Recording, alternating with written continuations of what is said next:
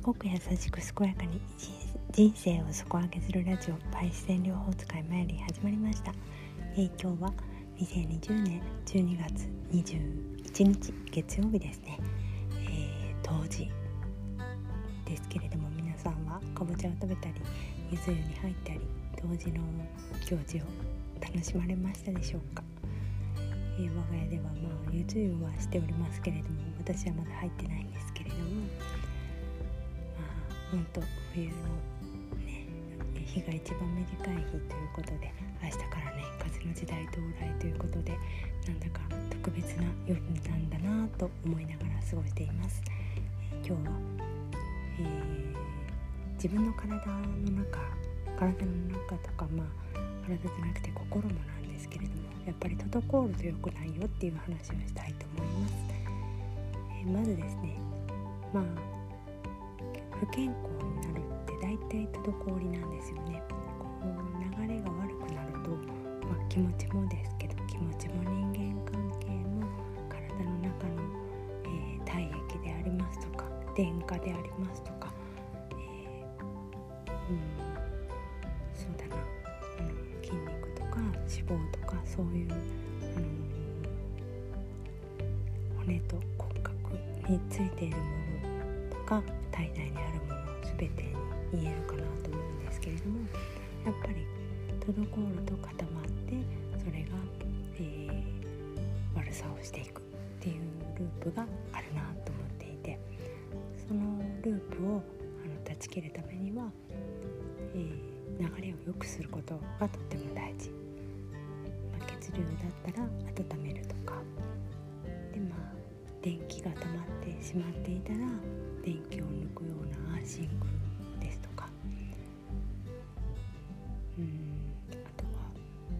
水が溜まっていたら、まあ、水を抜くような、え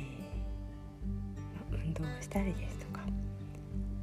ですけれどもやっぱりこう滞りを良くするための自然療法といえばクレイなんですよね。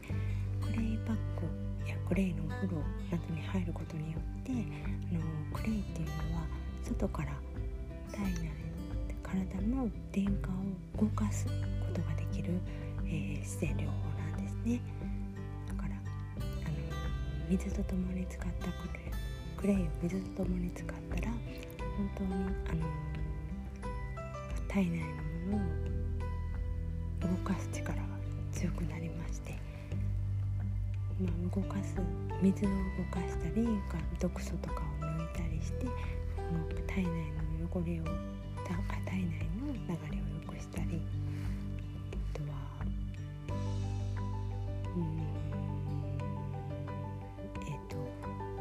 触媒としてクレイが持っているミネラルをあのイオン交換によって体内に与えてそのミネラルが体に影響するっていうことでそれもまたね体の中を動かすことができるんですね。だから滞りをなくしたければクレイを使ってみてくださいと私は強く思っています、うん、いいものを入れるっていうのもとってもあの健康には大事かもしれないんですけれどもそれ以上にですねやっぱり滞りをなくすことがまずは大切だなって思っています。風通しの時代ですよ。風の時代。風通しを良くしてこう、うん、流れないものがないように全てこう風通しよく自分の気持ちも体の中も頭の中も風通しがいいかどうかっていうことを基準にこれからは考えていくとより健康に豊かに生きていけるんじゃないかなって思います。ちょっと抽象的かな抽象的かもしれないですけれども風の時代っていうのをそういう風通しの良い時代というふうにあの読み替えるとってもいい考えだなってしゃべりながら浮かんできたので話してみました。何かの参考になれば幸いです。それでは風の時代ね。皆さん走り抜けましょう。それではまた。バイバイ。